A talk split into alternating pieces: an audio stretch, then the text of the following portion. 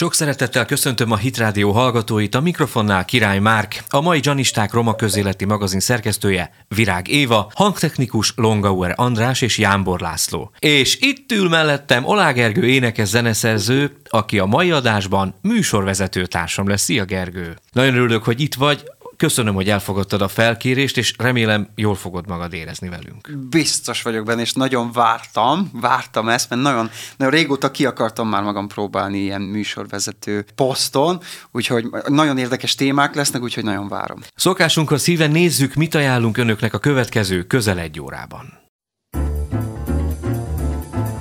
Egy éve alakult meg a Magyar Bárzongoristák Egyesülete. Milyen jövője van ennek a zenei műfajnak Magyarországon? Többek között erről kérdezzük majd Nyári Gyula elnököt és Lakatos László alapítótagot. A Magyar Köztársaság érdemkereszt után nemrégiben a parlament nemzetiségekért díját is átvehette Farkas Zsolt zenész, táncos, koreográfus, az autentikus cigányfolklór egyik legjelesebb képviselője, aki vendégünk lesz a stúdióban. Romák az operában. A Janisták vendége Russo Alexandra operaénekes és Szajkó Géza hegedűművész, az Operaház szólistája, akik nem csak a színpadon, hanem az életben is egy párt alkotnak. A művészházas párral családról, hivatásról, érvényesülésről, sikerről fogunk beszélgetni.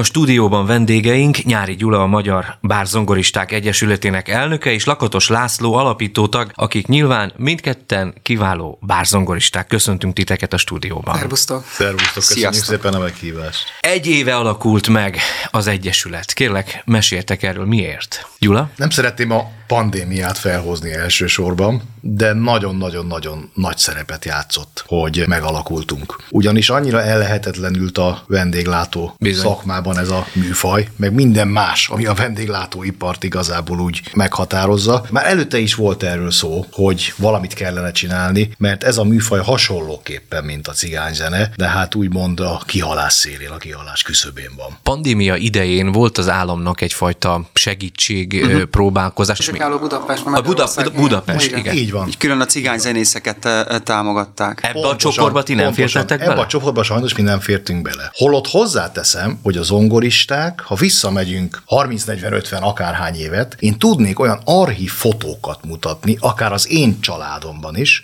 ahol nagy cigányzenekarok mellett a zongora ugyanúgy közreműködő hangszer volt. Uh-huh. Tehát tételezzük fel, volt egy cimbalom, és ott volt mellette az ongora. De hogyha nem ezt a részét nézzük, hanem az, hogy nagyon sokszor a cigányzenészek, hegedűsök, klarinétosok például zongoristákkal dolgoznak együtt a régmúltban is, és jelen időszakban is. Tehát valójában kimaradt ez a műfaj, és teljesen mindegy, hogy miért, mert elfelejtették, mert nem volt tudomásuk róla, vagy bármilyen más egyéb ok miatt, de valójában ez nem lett ez a műfaj támogatva. Pedig ugye nem is nagy zenekarokat kellett volna támogatni, vagy megfizetni, hiszen a bárzongorista egy személyben egy zenekar. Igen is, meg nem is. Tehát azért tudni kell, hogy a bárzongoristáknak egy nagy része énekeseket és zenekarokat is kísért. Tehát Aha. én is tudok beszélni, én is ezt csinálom, hogy szólóba is zongorázom sokat, de sokat vagyok énekesekkel, sokat vagyok zenekarral. Tehát egy bárzongoristának pont az a lényeg, hogy maga a bár jelző, az nem azt jelenti, hogy egy bárban lévő zongorista, hanem az a zongorista, aki átfogóan nagyon sokféle műfajt tud jó minőségben zongorázni, uh-huh. akár zenekarba, akár szólóba. Gergő, te hogy vagy ezzel a zenei stílussal? Te már kipróbáltad magad ebben? A bárzongoristát, vagy tákat, azt mondhatjuk ugye a vendéglátó Teljes ipari mértékben. zenészeknek is, igaz? Abszolút. Igen. Sőt, az, az nem degradáló, nem? Egyáltalán nem. nem. Valójában onnan indult ki a dolog.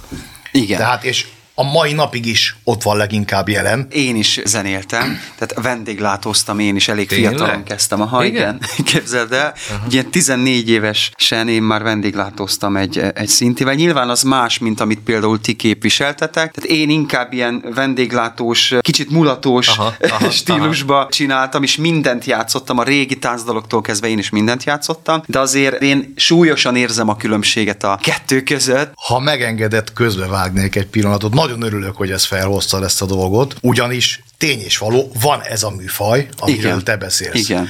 Viszont a kettő között egy óriási szakadék van, és ezzel nem a mulatósokat szeretném megbántani semmilyen értelemben. Azért mondtam, hogy súlyosan érzem a különbséget a kettő Jól között. érzed a különbséget, igen. Most például, ha visszamegyek a múltban, visszamehetünk akár még az 1800-as évek végére is, ahol már ez a műfaj volt, ott olyan zongoristák és zeneszerzők tevékenykedtek, akik valójában gyakorlatilag zongora művészek Bizony. voltak. Így van, Tehát így van. a magas szintű bárzongorázáshoz egy nagyon-nagyon-nagyon magas szintű zongoratudás is kell. Hát ne felejtsük el, bocsánat, Cifra György. És ő mielőtt a 60-as években, mikor emigrált ugye Franciaországban, és elmenekült 56 után, 60-as évek előtt, ő a 40-es, 50-es években, ő bárzongoristaként volt jelen, például többek között a Váci utcában, a Kedves Presszóban. Igen, igen, erről ami, hallottam. ami arról volt híres, hogy ott három zongorista játszott, és mindegyik nagy nevű zongorista volt, és többek között Cifra György volt az egyik. Én rájöttem arra, hogy én bárzongorista fan vagyok. De ezt úgy, ezt úgy csináltam,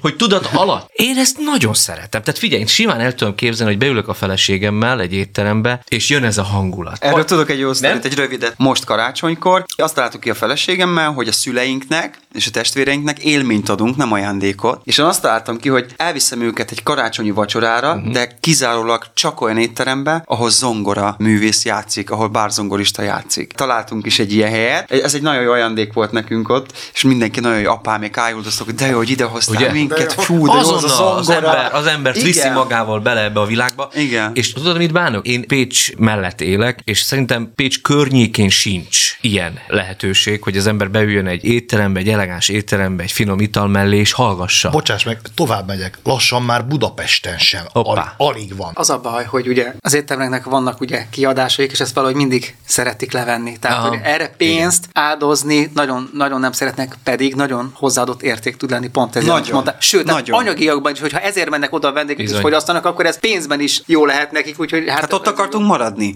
Tehát ott marasztaló is ez igazából, Hát, és vendégmarasztaló. való, ez egy plusz szolgáltatás a vendéglátóiparban, amit sajnos számokban, mármint bevétel szempontjából azért nagyon nehéz bizonyítani. De én azt pontosan tudom, és ezt egyébként a, akár a felszolgálók is, akik jelen vannak esténként, pontosan tudják, uh-huh. hogy azért mikor szól egy valamire való Bizony. Zongora van. szó, nagyon fontos, hogy valamire való. Tehát van. nem mindegy, hogy kizongorázik. Hát Tehát persze, ebben a stílusban, persze. aki ezt a stílust valóban egy életen át művelte, mind zongora tudás szempontjából, mind repertoár szempontjából, akkor arra igenis már elnézést, de még a botfülű is felfigyel. Laci, mit kell tudnia egy bárzongoristának? Hát ugye nekem a családom visszamenőleg nagyon sok nemzedékre visszamehetnénk, ugye zenész volt, főleg jazz zenész, ugye nagybátyám Pecek Lakatos Géza elég elismert dobos volt. Az öcsém Pecek Lakatos András megint csak, édesapám is dobos, tehát a dobos dinasztia ment, de az unoköcsém Pecek Lakatos Krisztián meg nagyszerű jazzbőgős. Erről a, az apai ágron ez volt, viszont az anyai ágron meg cigányzenész volt mindenki. Nálunk a családban egy 70-es, 80-as évektől elkezdett ugye a vendéglátásban működni az egész. Egy vendéglátás zenésznek nagyon nagy repertoárral kell rendelkezni, és ami még ennél is fontosabb, hogy figyelve a vendégeket mindig abba az irányba indulni el, hogy észrevenni, hogy az a vendég most mit szeretne, uh-huh. milyen zenéket szeret. Most az ember csak egy ilyen background háttérzene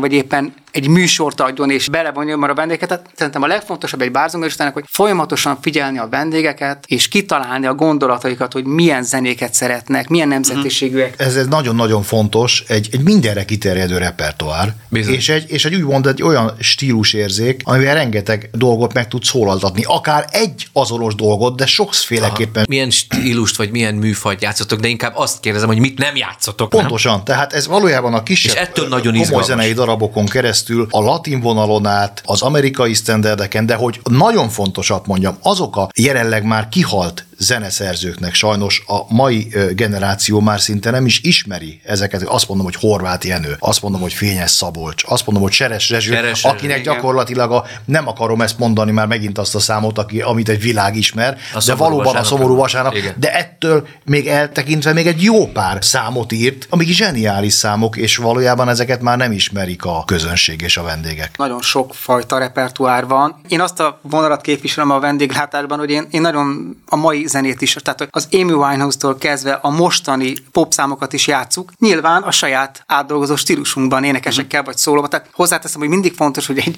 bárzongoristának sosincs elég repertoárja, mindig frissíteni kell és tanulni hozzá. Nyilván a mai számokat már nehezebb megoldani úgy, mert kevés harmónia, kevés dallam van Három benne. akkord. Igen, bár ott is lehet rosszul. Tehát, hogy, tehát, hogy igazából folyamatosan tanulni kell, ezért nem tudok számot mondani, és nem is feltétlenül a számok a fontosak, hanem hogy mennyire színes. Gyula, ti annó kitől tanultatok? Tehát ki volt a nagymester az életetekben? Na most ez egy, ez egy nagyon jó kérdés, már csak azért is, mert még a közelében nem voltam az ongorának, mikor én ezt a műfajt már óvodás koromban a szívembe zárt. Hát abban az időben ugye rengeteg zenész járt külföldre. Édesapám a 70-es, 80-as években abban az időben egyik legnevesebb bázongoristával, Torma Rudolfal mentek Akkora. ki, és innen jön az, Aha. hogy én még óvodás voltam, mikor azért itt is sokszor megesett, mikor itthon játszottak, vagy sokszor kimentünk utánuk például nyár folyamán, és akkor elmentünk utánuk így esténként, és akarva, akaratlanul, de ezek a horvát jenő, meg stb. régi nagy szerzemények szöveggel együtt, óvodás koromban nekem ezek dallammal együtt egyszerűen megvoltak. Tehát ismertem a műfajnak ezt a részét. Na most innen jött az, hogy utána azt mondtam édesapámnak, hogy 7 évesen elkezdtem az általános iskolát, hogy én szeretnék zongorista lenni, és én szeretnék olyan lenni, mint Torma bácsi. És csak aztán ugye elmentem a komoly zene irányába, és eh, 2004-ben lediplomáztam a Zeneakadémián, de ez mellett folyamatosan ez a műfaj jelen volt. Laci, mit láttok? Ezt a műfajt Magyarországon leginkább romák játszák? Azt mondom, hogy 90%-ban igen, 10%-ban nem. Uh-huh. És én ezt nem is erről az oldalról közelíteném meg, hogy most romák játszák, vagy nem. Itt az a lényeg, hogy aki csinálja, az szeresse és jól csinálja. Nyilván a romaságnak nagyon fontos ez, de hogy nem csak a romaságnak. Azért azt veszem észre, hogy hál' Istennek, hogyha hallják a fiatalok, akkor szeretik. Hogyne. Csak ez Nagyon tudod olyan dolog, hogyha valamit Csak nem tudják. Ez a, ha nem hallják, akkor nem tudják, hogy szeretik. Én is meg a Gyula és azon vagyunk évek óta, és azért tettünk ez irányba lépéseket, hogy sok hotelben és étteremben ezt elfogadják, és szeretik. Mhm. Mai napig látom, hogy tegnap előtt is játszottam valahol, bejöttek az emberek, meghallották, És leültek. Leültek, itt a kettek, és úgy mentek a végén, hogy köszönjük szépen, odajöttek, és jó esően ment le az este. És hál' Istennek egyre több főnök és tulajdonos veszi észre ezt, hogy ez, ez nekik is jó lehet. És én azt veszem észre, hogy ez az elmúlt három-öt évben azért ez elindult egy jó tendencia. Nyilván még az út elején vagyunk, és pontosan azért csináltuk meg az Egyesületet, hogy ez egy nagyon jó Igen, úton. az Ez Egyesület. Nagyon jó ötlet, ez egy nagyon jó ötlet. Egyébként milyen hosszú távú terveitek vannak az Egyesülettel? Egy életen át. Igen. Egy életen. Ebben minden benne van. Hát ugye az Egyesület, ugye, ugye onnan kezdődött, hogy szerettük volna, hogyha az zongoristák tudják, hogy nekik mi jár, hogy néz ki egy szerződés, uh-huh. hogy néz ki egy számla, hogy lehet hivatalosan mindent csinálni, tudják ezt. Aztán a helyek is tudják, hogy egy zenész ezekkel tisztában van. Nem lehet egyik napról a másikra kitenni például. Aztán a fiatalok oktatása, hogy legyen egy olyan, olyan iskola, olyan tanárok, akik erre megtanítsák őket. Ez egy nagyon sok lépcsős dolog, Abszolút így van, bocsáss meg. A, az alapító okiratunkban egyik nagyon-nagyon fontos, úgymond tétel, hogy a jövő generáció képzése. Hiába próbálunk mi bármit megtenni, hogy a következő száz évre is ez a műfaj fennmaradjon, ha nincs lehetőség arra, hogy ezt a műfajt tanulják, meg az, hogy eljusson mindenhova újra, hogy érdekelje az embereket, ezáltal Persze. az új generáció is szeresse, és akár Igen. tanulja is. A szakma, tehát nem feltétlenül a bárzongorista szakma, más műfajokban, akik a zenei világban igazán elismertek, ők hogy állnak ehhez? Támogatják ezt? Hát olyan mértékben támogatják, hogy eddig nem volt olyan ismert, ha komoly zene műfajt nézzük, vagy a jazz világát nézzük, nem volt olyan ismert művész, aki azt mondta volna, hogy nem. Sokszor felvetődik a kérdés, hogy ezek külön műfaje. Hát itt a bizonyíték, hogy a komoly zene is támogatja, és a jazz műfaj is támogatja. Nagyon köszönjük hogy eljöttetek hozzánk. Nekem nagyon értékes volt ez az egész. Én azt kívánom nektek, hogy az egyesületetekkel el tudjátok érni az, hogy újra aranykorát élje mm. a bárzongoristák élete, és hogy minden, nagy, nagyon sok menő étteremben ott legyenek a bárzongoristák, hogy nagy, nagy cél tűztetek ki, azt gondolom, úgyhogy sok sikert kívánunk Nagyon hozzá szépen nektek. Én meg csak Szépen azon köszönjük. gondol, én meg az fogalmazott meg bennem, hogy én meg bár zongorista lennék.